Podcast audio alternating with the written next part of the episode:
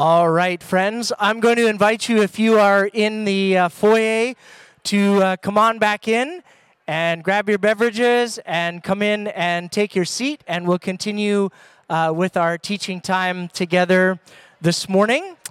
Many of you that have been with us for a little while know and are aware that we're in the middle of a teaching series called Hidden Figures, and we are profiling 8 different women who appear in the lineage of Jesus, in the life and the lineage of Jesus. And so we've chosen 8 women that are connected with 8 different agencies, churches, or relationships that we have to come and share that with us. And so this morning we have with us Gloria Woodland. Gloria is a doctor of ministry. She teaches in our Mennonite Brethren Biblical Seminary and leads and oversees the chaplaincy program there, which is actually both Pastor Wally and myself are graduates of Mennonite Brethren Seminary. And I'm going to do a plug for it because it's my alma mater. So that is, if you are considering any area of equipping and strengthening, right here in Langley, we have Acts Seminaries, which is a consortium, but our denominational seminary, Mennonite Brethren Biblical Seminary, is a strong and vibrant part of that. And they do incredible work resourcing churches and leaders. Earlier this spring, we had a parenting conference here that was facilitated by MB Seminary. And so it's not just graduate theological education, but that's a significant part also of what they do. And the next event that they have coming up is uniquely tied actually to our sermon series, and it's called Her Story. And it's a little bit of an open house to find out about women who have gone through a seminary journey and what God has done in their life and where they have found themselves. And so if you have interest in that, pick up this postcard. It's just available at the back at the Welcome Center. And there's also some details about seminary. And I know, am I doing a good job? Am I leaving anything out, Gloria? Okay, but we want to pray for you and pray for the work that God has called you to. Gloria and her husband Dave worship here locally at the Willows Church, which we have a great partnership and relationship with, and we've known each other for many years, and it's just been a real privilege to see your ministry in equipping and strengthening so many people for chaplaincy care, both in professional settings and also just in and around the lives that they live, that God's called them to care deeply for others. So let me pray for you. God, I thank you for the work that you have called Gloria to do in her life. And you have used her in powerful ways to stir up the gifts of many people. And so I ask now that as she preaches this morning here with us and opens your word to us, Spirit of God, would you open our hearts and our ears to hear what it is that you are saying to us in this place today? We pray that you would give us responsive hearts. Give us soft hearts to be obedient, not just to hear what you're saying, but also to do and to act in ways that are just and that are right and that are loving. And so we ask, Spirit of God, that you would come, and that you would use Gloria and your word to teach us this morning. In the strong name of Jesus we pray. Amen. Amen. Thanks, Gloria. Thank you. I am really glad to be here with you this morning. And it's good for me to participate in worship with you. And I can already say my heart has been blessed as we've gone through some worship together. I thank Brad for sharing about upcoming events at the seminary. I brought lots of information with me about the seminary because I want to promote that this morning. And I want to let you know that on that same place, the counter, I believe it's the information counter, where the Her Story cards are, there's also lots of information about the seminary. And courses are available at the seminary, and you don't have to be in a degree program to take those courses. If there's something that you feel that you need to learn more about for your spiritual experience or for serving the Lord, then you can take a course, and you can audit it so that you don't have to do the big papers at the end. I also want to let you know that you don't always have to come to the classroom to study. You can take your courses online. We now have Ax World Campus that allows you, if you prefer, to study in your pajamas late at night, then you can do that, or early in the morning. Some of you are shift workers maybe and you can't make it to the classroom. There are courses available for you online. So there's lots of information about the seminary at the back, and there's also a little card that says "Curious about seminary." If you fill that little card out and you give it to me, I'll take it back and someone will contact you or send you some information. If you fill the card out after I'm gone, just give it to Pastor Brad and I'm sure he'll make sure that it gets my way. So, as I've said, that school is there for you. And I do ask that you check it out a little bit and see what's available. I've been so intrigued by this Hidden Figures series, and I've gone online and listened a little bit to some of the other speakers and heard what they had to say. And I believe that God is using this. The first time that I watched that, I've watched it twice now, that movie, Hidden Figures, I was on an airplane. And the person in the seat beside me was leaning over and watching, even though they couldn't hear it. And I just turned to them and I said, "This is powerful stuff. This is powerful stuff." I was amazed as I watched that movie on the impact of the women who were behind the scenes in the accomplishment of something that was great. The women were behind the scenes working. And I applaud your pastoral team and your leadership team for choosing to focus on the hidden figures in the life and ministry of Jesus. Women who were behind the scenes so that something great could be accomplished. Well, as we're here together this morning, we are, I tried to calculate this out, 2/3 of the way through Lent. And Lent is a season, as you know, that is 40 days, not counting the Sundays. And it began a month ago on March the 6th with Ash Wednesday, and it's going to end very soon, in a few weeks, on Holy Saturday, the day between the sorrow of Good Friday and the celebration of Resurrection Sunday. The English word Lent comes from a very old Anglo-Saxon word which means lengthen, and it refers to the lengthening of days for spring. The Lenten, or lengthening of days, marks that time of traditional preparation for Easter. But I want to go further than that this morning. I want us to say that Lent marks the preparation of believers for Easter. Lent is to be a time when we as Christians reflect on Jesus Christ. Think about his love, his life, and his sacrifice. I was looking at the blog on the Jericho Ridge site and the post on Understanding Lent that Pastor Brad had put up. And I saw there that Lent was described as a season of renewal. Lent is a season of drawing near to God, a time that's to be set aside for self-examination, for self-denial, a time to reflect on the 40-day journey of Jesus in the desert before his public ministry. Lent is a time to consider our life and our response to God. And this morning we're going to look at a scripture passage that I would not have thought of as one that would lead me in that direction.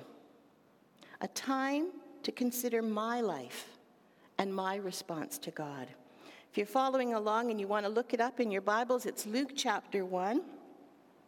As we move in and we look at the hidden figure of Mary, the mother of Jesus. Luke chapter 1, and I'll begin reading at verse 26. In the 6th month, God sent the angel Gabriel to Nazareth, a town in Galilee, to a virgin pledged to be married to a man named Joseph, a descendant of David. The virgin's name was Mary. The angel went to her and said, "Greetings, You who are highly favored, the Lord is with you." Mary was greatly troubled at his words and wondered what kind of greeting this might be. But the angel said to her, "Do not be afraid, Mary. You have found favor with God. You will be with child and give birth to a son, and you are to give him the name Jesus. He will be great and will be called the Son of the Most High. The Lord God will give him the throne of his father David, and he will reign over the house of Jacob forever, and his kingdom will never end." "How will this be?" Mary asked the angel, "since I am a virgin." And the angel answered, "The Holy Spirit will come upon you, and the power of the Most High will overshadow you. So the Holy One to be born will be called the Son of God. Even Elizabeth, your relative, is going to have a child in her old age, and she who was said to be barren is in her 6th month, for nothing is impossible with God." "I am the Lord's servant," Mary answered. "May it be to me as you have said." And the angel left her.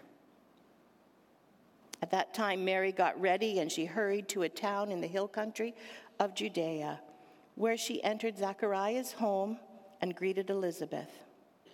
When Elizabeth heard Mary's greeting, the baby leapt in her womb, and Elizabeth was filled with the Holy Spirit. And in a loud voice she exclaimed, "Blessed are you among women, and blessed is the child you will bear. But why am I so favored that the mother of my Lord should come to me? As soon as the sound of your greeting reached my ears, the baby in my womb leapt for joy. Blessed is she who has believed that what the Lord has said will be accomplished." And then the scripture gives us Mary's song, the Magnificat. And Mary said, "My soul magnifies the Lord. My soul magnifies the Lord, for he has helped, just as he said he would." As you sit here on this 5th Sunday of Lent, it might seem very odd to focus on Mary, the mother of Jesus. We are used to her as part of the Christmas story. Yet today, even as we approach Easter, I believe that her life holds lessons for us. As an evangelical Christian, I am never really sure about where to place Mary in my religious scope. Mary, as the mother of Jesus, has been venerated in shrines and in prayers, and we know that she's held high in that Roman Catholic tradition. Famous artists have imaged her on canvas, and others have carved her in clay. Mary has been portrayed as a young woman, as a holy woman, as the mother of our Lord. However, in some traditions, and for some individual believers, Mary's more like an afterthought. She is a means to an end. Mary holds a demure place in biblical history, and each year we gently place her figure in the nativity scene as a young woman with the noble role of giving birth to Jesus. And then, with her Christmas duty done, we let her fade into the background of that biblical narrative. She becomes a hidden figure. I think, though, that if we can pause that traditional narrative and do what I try to teach the chaplaincy students to do, pause and sit in Mary's narrative and see her context. I think if we do that, we can realize the magnitude of this divine interruption that Mary experienced. There are many places in Scripture where we see individual lives interrupted They're interrupted because God is at work. The illustrations can begin in the Old Testament with Abraham, Moses, Elijah. All had divine interruptions. And in both the Old and the New Testaments, Scripture gives us story after story of God's work in the lives of people. And most often, it began with a life interruption that startled their day-to-day living. I think if I were to sit and talk with you individually, maybe if we were to go down and sit together in Starbucks and chat about how God got your attention, how God changed your life, I think you would say it started with an interruption in your day-to-day living. So whether it's recorded in Scripture or whether it's your own testimony, we see the power of divine interruptions. But I would say this morning that none of us were as interrupted as Mary, who would deliver the Son of God. In Luke chapter 1, verses 28 to 30, the angel went to Mary, and the angel said to Mary, "Greetings, you who are highly favored." And then in the delivery of that divine interruption, the angel says, "Do not be afraid, Mary. You have found favor with God." Favor with God. What does it mean to be favored? We understand the concept of something that is our favorite food, our favorite movie or song, or even your favorite sports team, even if they're already out. But that's not the same thing as having God's favor. What is it to have God's favor? In Scripture, we have some lessons about having God's favor. In Exodus 33, it's recorded that God said to Moses in verse 13, "I know you by name. You have found favor with me." And in Daniel chapter 10, Daniel himself speaks of receiving strength when God spoke, saying, "Do not be afraid, highly favored one." Others who know God's favor include Noah and Joseph and Samuel and even Jesus, who at the age of 12 was told he had received the favor of God. In Luke chapter 4, verses 18 and 19, when Jesus begins his public ministry, we read that the Spirit of the Lord was upon him to proclaim the year of the Lord's favor. When Mary, a devout young Jewish woman, first hears the angel say that she has found favor with God, I suspect it brought some anxiety, as she knew the weight of the word favor. And she wondered how she could be in that favored category. To have God's favor is beyond kindness and beyond goodness. In the New Testament, the word cherish provides the root word for favor. And it is also the same root as the word grace. So to have found favor is to have found grace with God. It is to gain approval, acceptance, or blessing. God extends his favor to those who have lived humble, God-honoring lives. To receive the favor of God means that one lives in a posture of worship and a position of humility and grace. Mary lived in that space. So this morning, as we look together at Mary, who in her favor with God responded to God's divine interruption in her life, in much the same way that you or I would, we can see some life lessons for responding to God.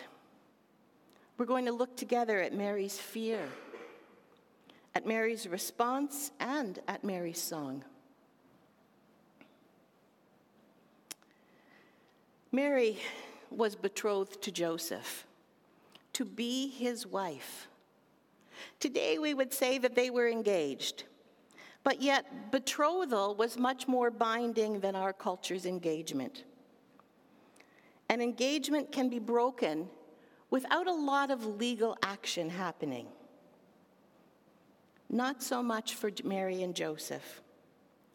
In Jewish culture at that time, they were legally bound, legally connected as if married, yet not consummated.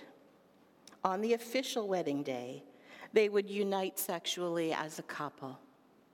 The betrothal was like marriage, and not to be broken without legal and cultural punishment.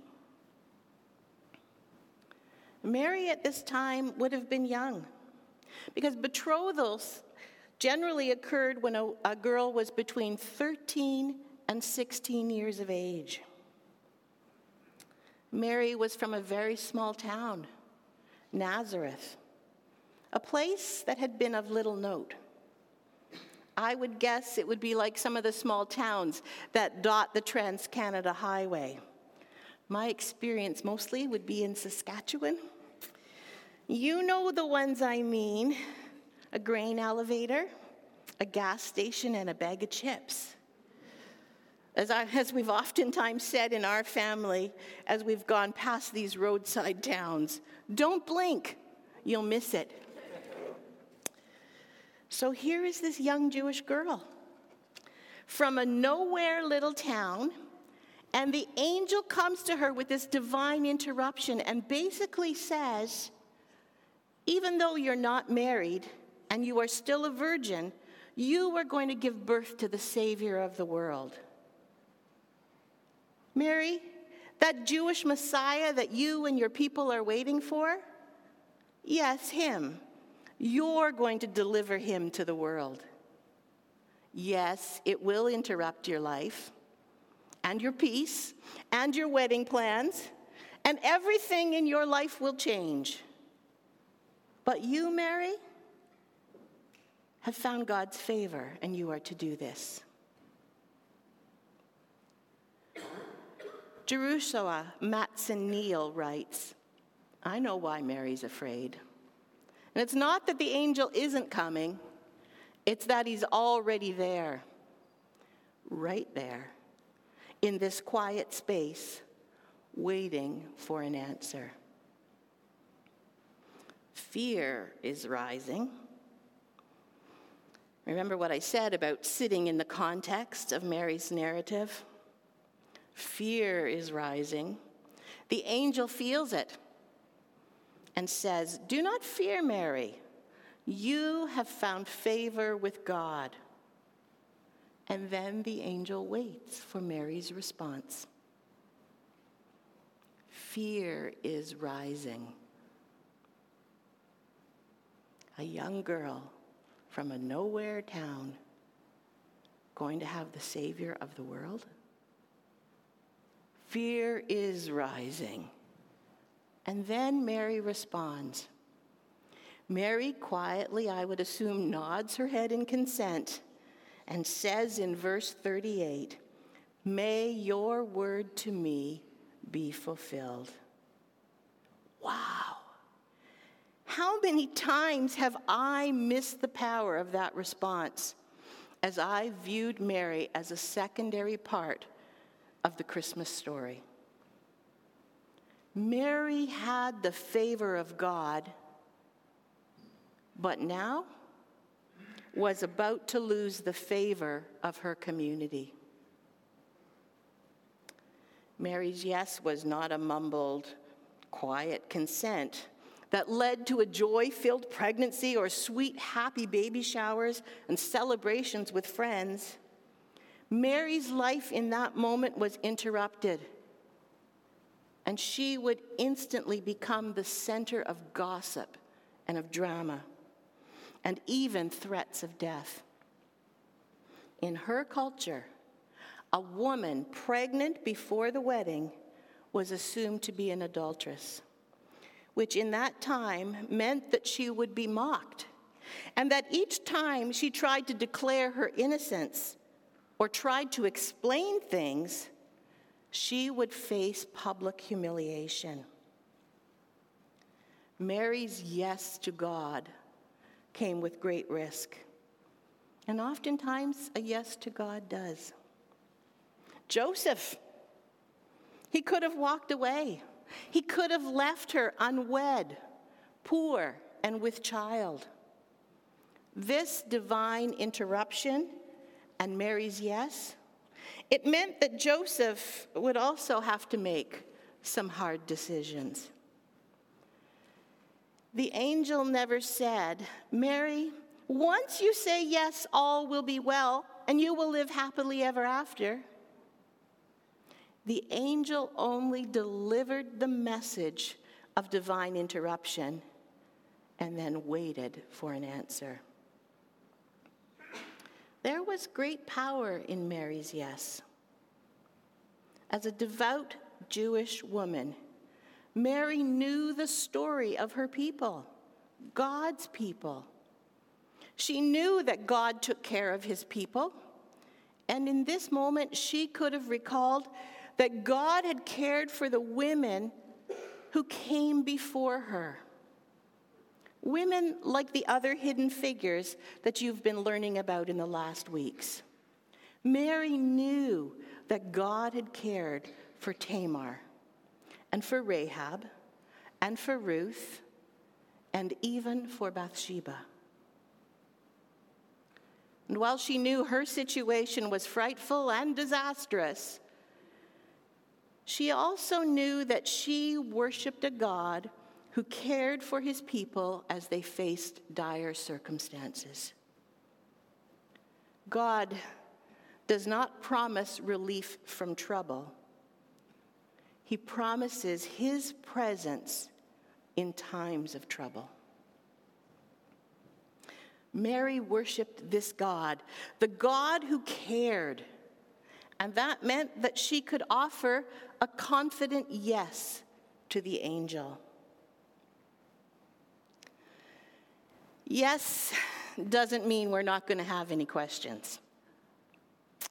Mary's question, if you look at Scripture, was quite natural. How will this be? Wow. Have you ever felt like God was nudging you to do something or nudging you to speak to someone? Sometimes it's a feeling that just doesn't go away, and we know that God is trying to get our attention and activate us in that moment, whether he's calling us closer to him or whether he's calling us and asking us to speak to someone else. When it doesn't go away, God is trying to get our attention and activate us. And in a moment of honesty, I have to say I'm not always the fastest responder to those nudges. My words are not so much, "How will this be?" I'm guilty of saying, "Really, God? Do you really want me to do that?" Or my response this week, as there was an interruption that has impacted many at the seminary, I said, "God, why? Why is this happening?" You might be able to hear yourself in some of these questioning kinds of responses. "Really, God? Do you need an answer today? Can't I have some time to sort this out? God, do you really need me to change my behavior and trust you? Really, God, do you know how what you're asking is going to impact my family?" God, is it really necessary for me to speak truth into this and risk my reputation? Really, God? Do I have to say yes to your interruption in my life? My life will change. I might lose friends. Really, God? Philip Yancey says that often a work of God comes with two edges, great joy and great pain. And in that matter-of-fact response, Mary embraced both. She was the first person to accept Jesus on his own terms, regardless of the personal cost. If we follow the scriptural story of Mary through, we see that following on her fear and her yes and her wonder, she broke into song. Breaking into song, as you've already figured out, is not what I would be doing. I'd be crying, and I'd be scrambling to change the story. But Mary, who knew the story of God, broke into song. Young, scared, faithful Mary sang what we know as the Magnificat, with the first words derived from the Latin word for magnify. The Magnificat is a song of revolution and of power and of trust, of faith and of hope. My soul magnifies the Lord. Mary sings because God has divinely interrupted her life, and she knows God's plan to interrupt darkness and injustice and redeem the brokenness of life. This God, whose favor rests on her, this God whose love empowers her, this God who chooses to use her, he is going to turn the whole world upside down for his glory. Listen to her song. Luke chapter 1, it begins in verse 46.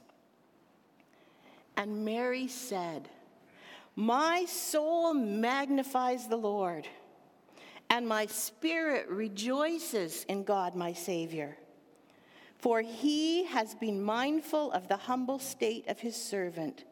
From now on, all generations will call me blessed. For the Mighty One has done great things for me. Holy is his name. His mercy extends to those who fear him from generation to generation. He has performed mighty deeds with his arm. He has scattered those who are proud in their inmost thoughts. He has brought down rulers from their thrones and has lifted up the humble. He has filled the hungry with good things and has sent the rich away empty. He has helped his servant Israel, remembering to be merciful to Abraham and his descendants forever, even as he promised." Did you hear it? Mary is so confident in the promise of God to right the broken world that she put all the verbs in that song into the past tense. God interrupted Mary's life and took her fear and her yes and used it for his glory. Through Mary, God brought his son into this world. Through God's interruption, Mary brought God's change agent to the world. What about us? You and I? How is God interrupting our lives? God interrupted Mary's very life, even her physical body. God interrupted evil as Mary sang in victory. God interrupted the very world through Jesus.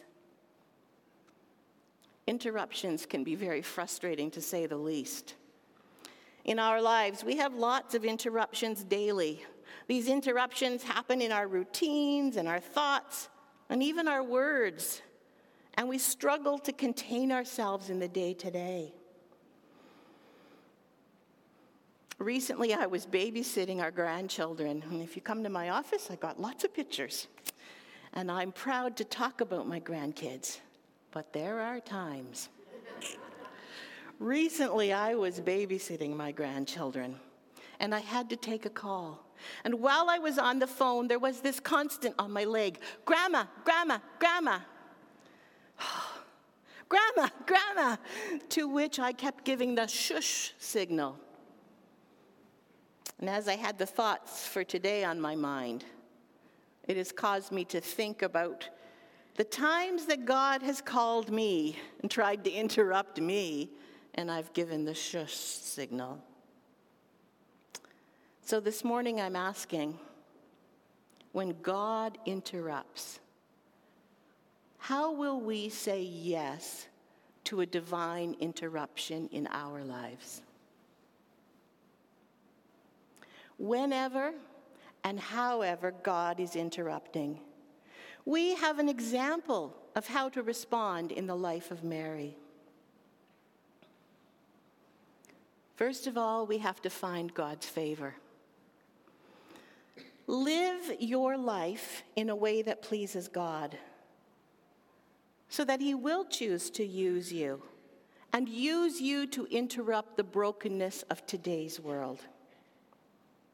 That means living a life of faith, humility, wisdom, and grace.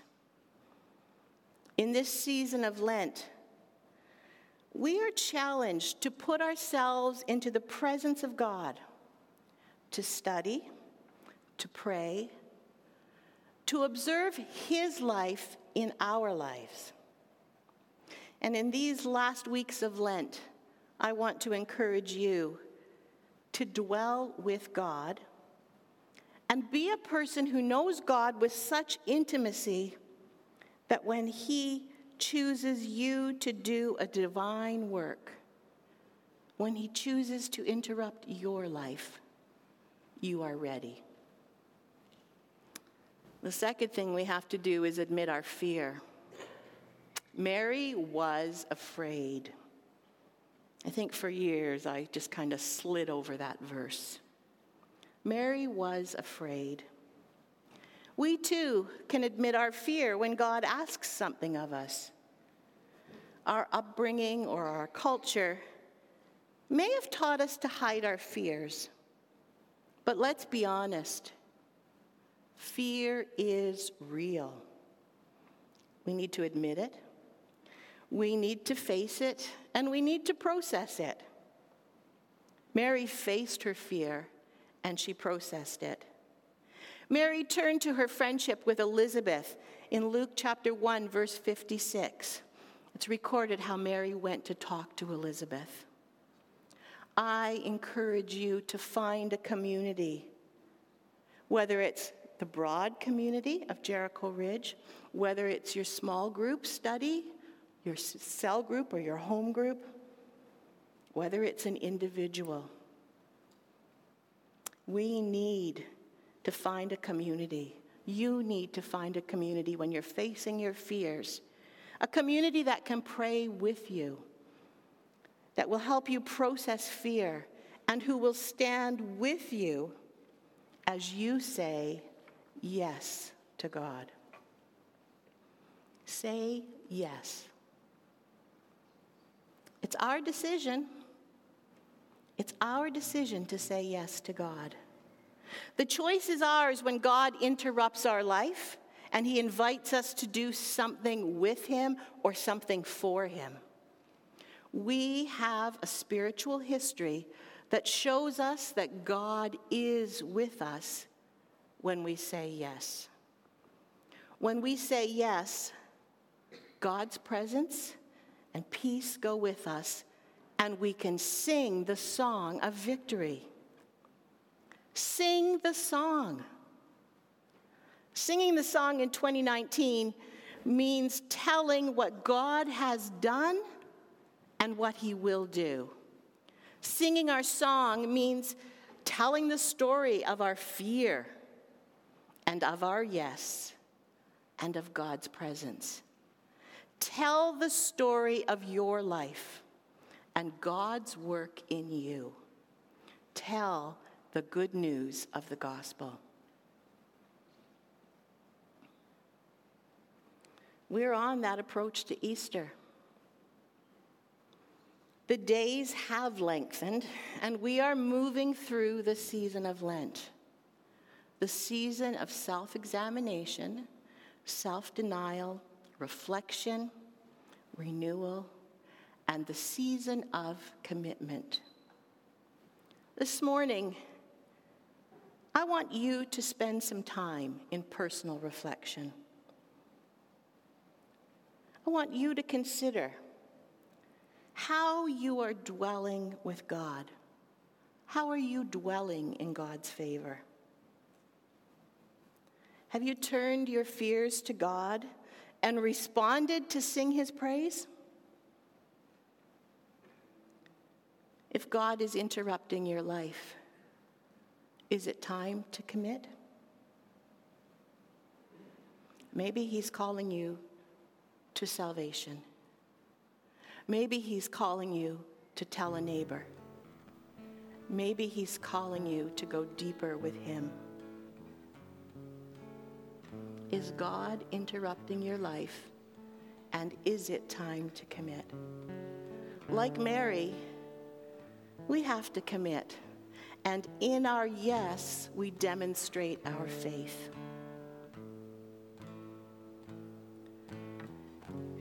John 19, verse 25, tells me that Mary's life interruptions didn't stop with that role in the Christmas story.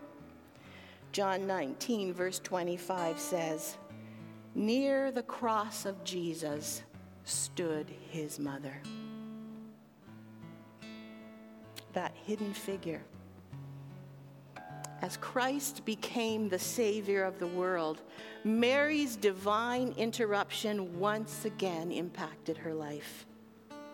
And once again, as she stood by the cross, she trusted in the God who cared. Lent. Time to consider our life and our response to God. I've asked the worship team if they would play some music while we sit and consider our lives and our response to God. And as they play, speak with the Lord. Listen to the Lord. Maybe you want to kneel. Maybe you want to stand and say, "Here's my commitment." Maybe you just need quiet time. Whatever that might be, bow now and consider your life and your response to God.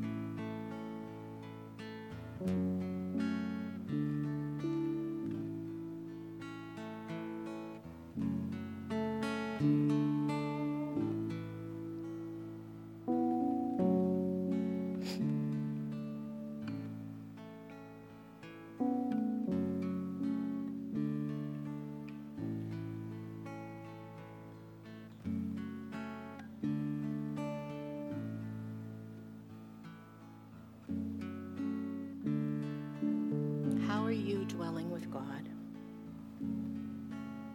How are you responding to God? Is it time to commit and demonstrate your faith.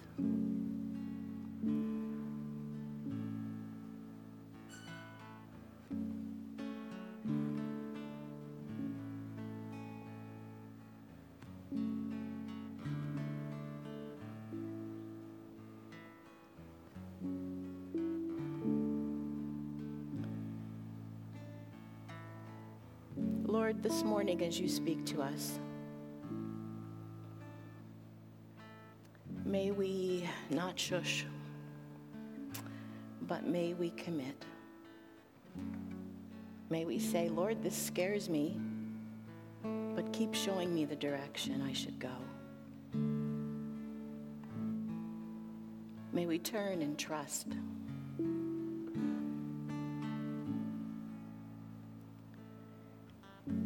May we, like Mary, be aware of your presence, your peace, and your strength in our lives. And may we desire to follow you. In your name, amen.